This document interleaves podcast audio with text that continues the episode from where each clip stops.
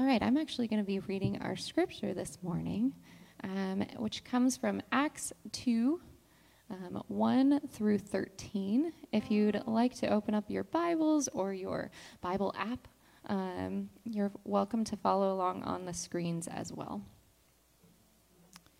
When the day of Pentecost came, they were all together in one place. Suddenly, a sound like the blowing of a violent wind came from heaven and filled the whole house where they were sitting. They saw what seemed to be tongues of fire that separated and came to rest on each of them. All of them were filled with the Holy Spirit and began to speak in other tongues as the Spirit enabled them. Now there were staying in Jerusalem God fearing Jews from every nation under heaven. When they heard this sound, a crowd came together in bewilderment, because each one heard their own language being spoken. Utterly amazed, they asked, Aren't all of these who are speaking Galileans? Then how is it that every one of us hears them in our native language? Parthians, Medes, and Elamites, residents of Mesopotamia, Judea, Cappadocia, Pontus and Asia, Phrygia and Pamphylia, Egypt, and the parts of Libya near Cyrene. Visitors from Rome, both Jews and converts to Judaism, Cretans and Arabs, we hear them declaring the wonders of our God in our own tongues. Amazed and perplexed, they asked one another, What does this mean? Some, however, made fun of them and said, They have had too much wine. The word of the Lord. Well, good morning. It's good to be with you all, and kudos to Linnea for getting through all of those different locations and ancient cities. Uh, that is, that's not always, it's always like anxiety if you have to read scripture and there's a bunch of weird names from the Old Testament or locations that you've never read before and trying to muffle your way through, but well done. Um, we've been in this if then series, right? Considering that if Jesus really did resurrect from the dead, then what? Well, in today's lesson, we look at the follow up to Jesus' earthly ministry in a sense, the sending of his, of his Spirit to the people of God to empower them to continue the ministry that he established while his time on earth. But that actually brings up the first issue we need to address, which is what is Pentecost? Well, the, the text mentions that this event takes place on Pentecost. And if you're at all familiar with the story, we're paying attention for the last five minutes. And hopefully you're aware that's when the Holy Spirit comes on the, the first believers and they, the Holy Spirit brings on them this new power, this ability, uh, first speaking in the different, different tongues, and then we see throughout the rest of the book of Acts all these other signs and miracles that they're able to perform. Right? But let's be honest, when we think about the Holy Spirit, uh, it feels like sometimes the Holy Spirit gets short shrift when we're doing our theological considerations, right? It's really easy to imagine the Father, for instance, you know, speaking things into creation on Genesis chapter 1, or speaking to Moses in the burning bush, perhaps, or sending the plagues on Egypt. You know, we think, oh, there's God the Father, righteous and powerful and, and mighty, and things like that. And it's pretty easy to imagine the Son as well. We have, we have pictures of Son. we have a way to, uh, to picture Jesus, um, the, the Savior, the rescuer, the incarnate God man, right? He's both one with the Father and also sits next to the Father on the, on, on the throne room, which that's confusing, but still, we kind of get to think about Jesus, and obviously, we're, we're Christocentric people, we're Christians, we follow after Jesus. But when it comes to the Holy Spirit, sometimes we kind of get left with, you know, what exactly does the Holy Spirit do? What would you say you do, Holy Spirit, right? Well, let me say a few words about what the Holy Spirit is not before we get to what, God, what the Holy Spirit is. First of all, Sorry to all you Star Wars fans out there, but, the, but this Holy Spirit is not like the Force in Star Wars. Some kind of impersonal, uh, you know, nebulous thing that allows you to move rocks with your mind or, you know, stop laser beams. That's not what the Holy Spirit's about, all right? The Holy Spirit is a person, just like the Father, just like the Son. The Holy Spirit is personal. And when we think, when we look back into the Christian tradition, as far back as St. Augustine, so we're talking fourth, fifth century here, and actually even earlier than that. Uh, St. Augustine describes the Spirit as the bond of love between the Father and the Son. And this bond of love allows the Father and the Son to love one another perfectly, right? We talk about how God is love. First John references God is love. Well, God can only be love if God has three persons in relationship and there is a perfect bond of love between the Father and the Son.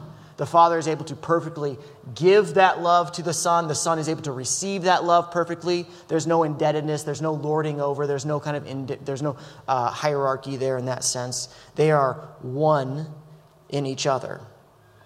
There's this actually beautiful word in Greek, perichoresis. Perichoresis. And it's where we get the word choreograph from. It's for dancing. And so there's this imaging uh, of this language of the Father, Son, and Holy Spirit in this kind of cosmic and eternal dance of joy that they do with one another. And that, that joy and that love, that abundance flows forth and pours out into creation.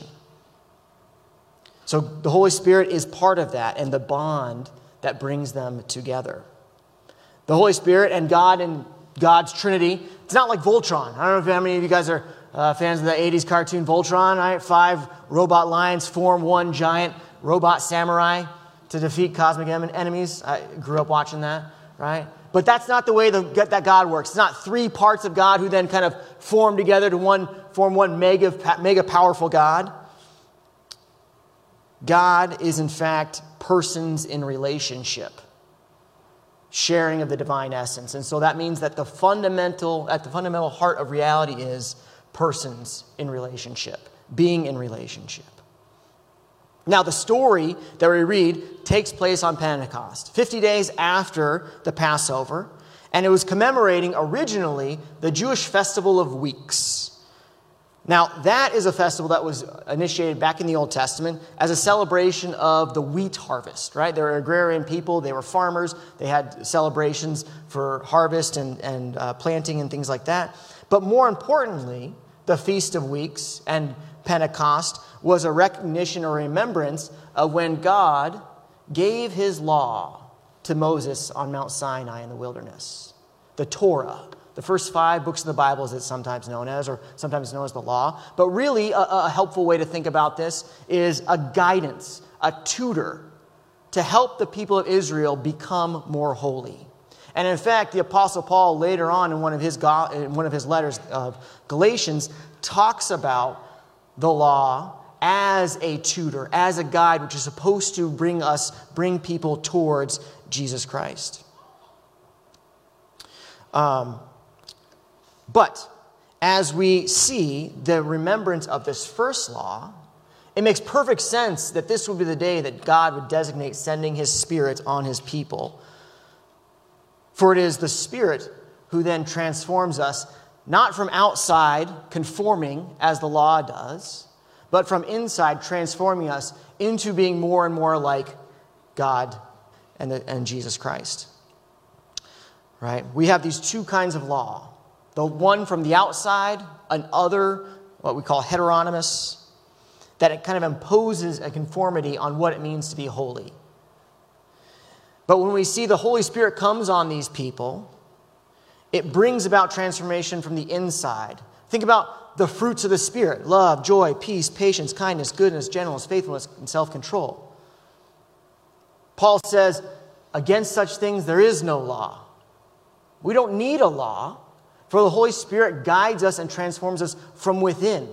And that internal reality springs forth into our external actions.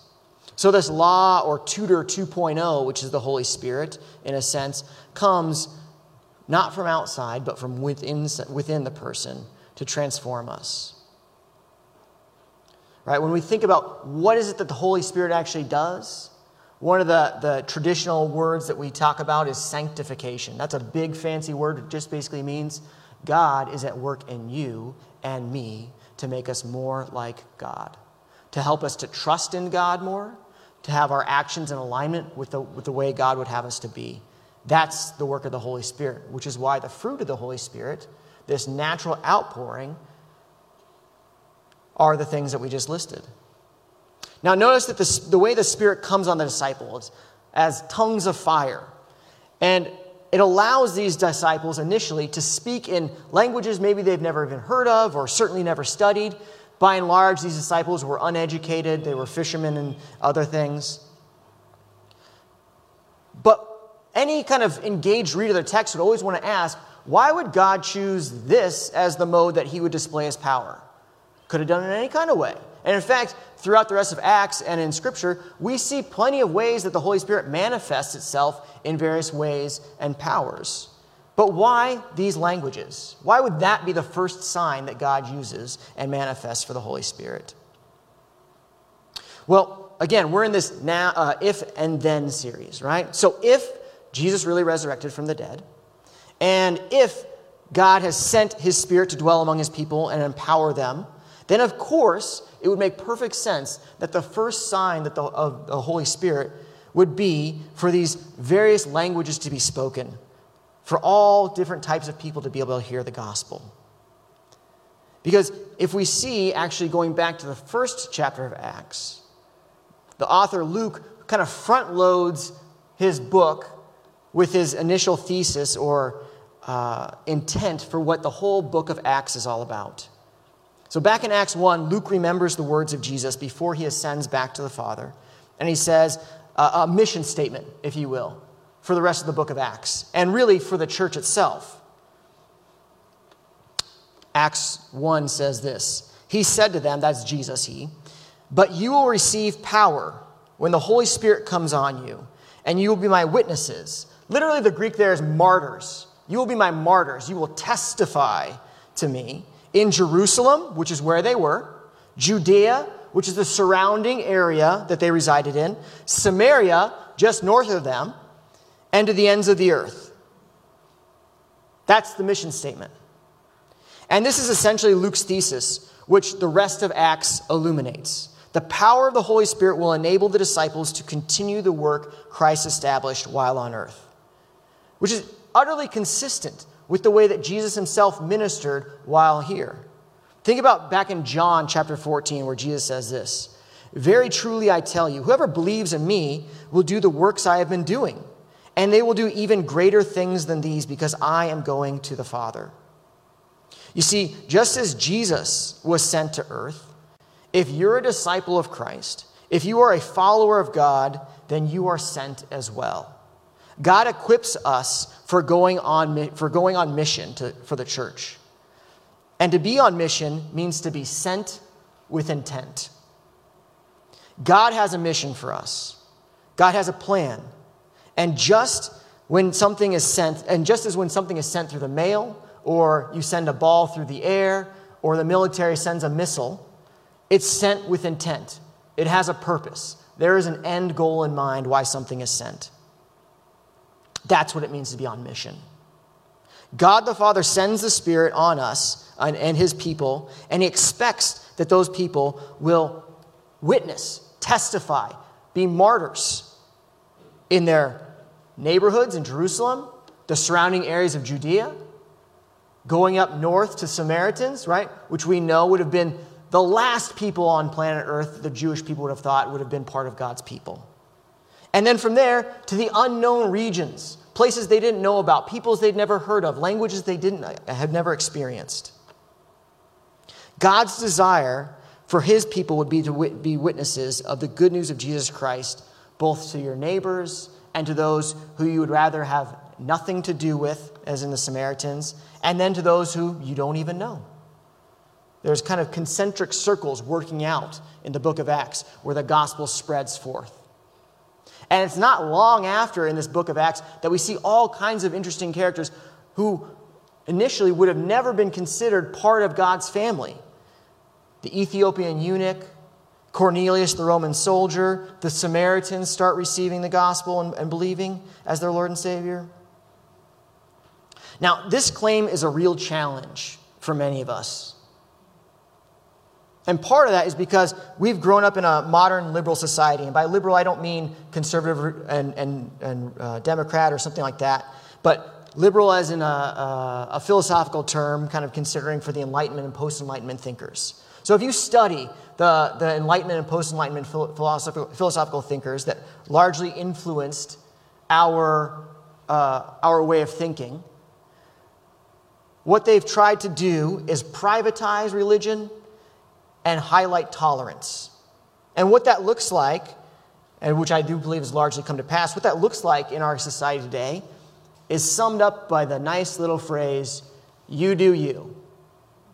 Right? You ever heard that? You do you? What the young folks are all saying? As long as your religion or your beliefs aren't hurting somebody else, let them do what you want, right? But that's not what we see in Scripture. Now, I'm not saying that we don't need to be respectful. There's a way to present the gospel, to be witnesses while still being respectful to one another. We don't have to go down and harass people with a bullhorn at the baseball stadiums. That's not what I'm asking. But if Jesus really died, if Jesus really died and resurrected to bring reconciliation and new life, and God sent his Spirit to empower his followers to carry that mission to the ends of the earth, and we have seen that even the earliest signs of the Christians, the followers of God, were so convinced by the importance of this message and this mission that they were willing to be imprisoned and beaten and stoned and killed for it. Then I don't think you can say that faith is a private matter. Personal? Yes. Private? No way. A private gospel is a neutered gospel. Now, I just got done explaining how Christians sharing their faith isn't optional. It's not a path for some people, but not for others. But that being said, there's two sides to this Pentecost coin. And we see that the Spirit's empowering gift allows people to speak many languages so that the gospel can be shared with all kinds of different people. But just as Pentecost is connected to an Old Testament festival, much of Jesus' life and death and the early church's mission is an extension of the story of the Old Testament. So here we are in Jerusalem. We have the Jewish speakers, the followers of Christ, and there are essentially speakers from all over the known world there. Languages being spoken. It's a cosmopolitan hub, if you will, of various cultures and tribes intersecting. And normally, I don't know how many of you have ever, have ever been to a, a, a town or a, a, location that feels really cosmopolitan, where there's all these languages being spoken. I remember going to London and feeling that way, um, for instance. But there can be a lot of confusion, right? I speak one language, you speak another language, and you're doing a lot of hand signals and gestures to try to figure out how to, how to communicate. But there's not a lot of uh, unity going on there. So, if this is a continuation of the Old Testament stories, we need to think about when did this experience, when did this multiple languages and confusion first take place? Where do we see that? The Tower of Babel, all the way back in the ancient story in the beginning of Genesis. Right? The Tower of Babel uh, is where you have some of the first people on earth. God tells them to go spread out, fill, and subdue the earth. They refuse and reject to do that. They stay in one location, they build a city, and in that city, they build a big tower. And it's a tower that's kind of a, a monument to their own pride and ingenuity. They actually think it's reaching up to the heavens in this kind of beautiful uh, way that the text says after they're done building the tower, as they're building the tower up, God has to come down from heaven and kind of crouch down to see what they're doing. Right? They, they think they're so good and big and mighty and God has to crouch down to see what they're doing. So he, he comes down and he sees what they're doing and realizes they're not doing what he asked them to do to spread out and subdue and fill the earth as he asked. So he adds various languages into their midst to confuse them so now that they can't really work together. And it's at that point that they spread out through the earth as was actually commanded all the way back in Genesis chapter 1.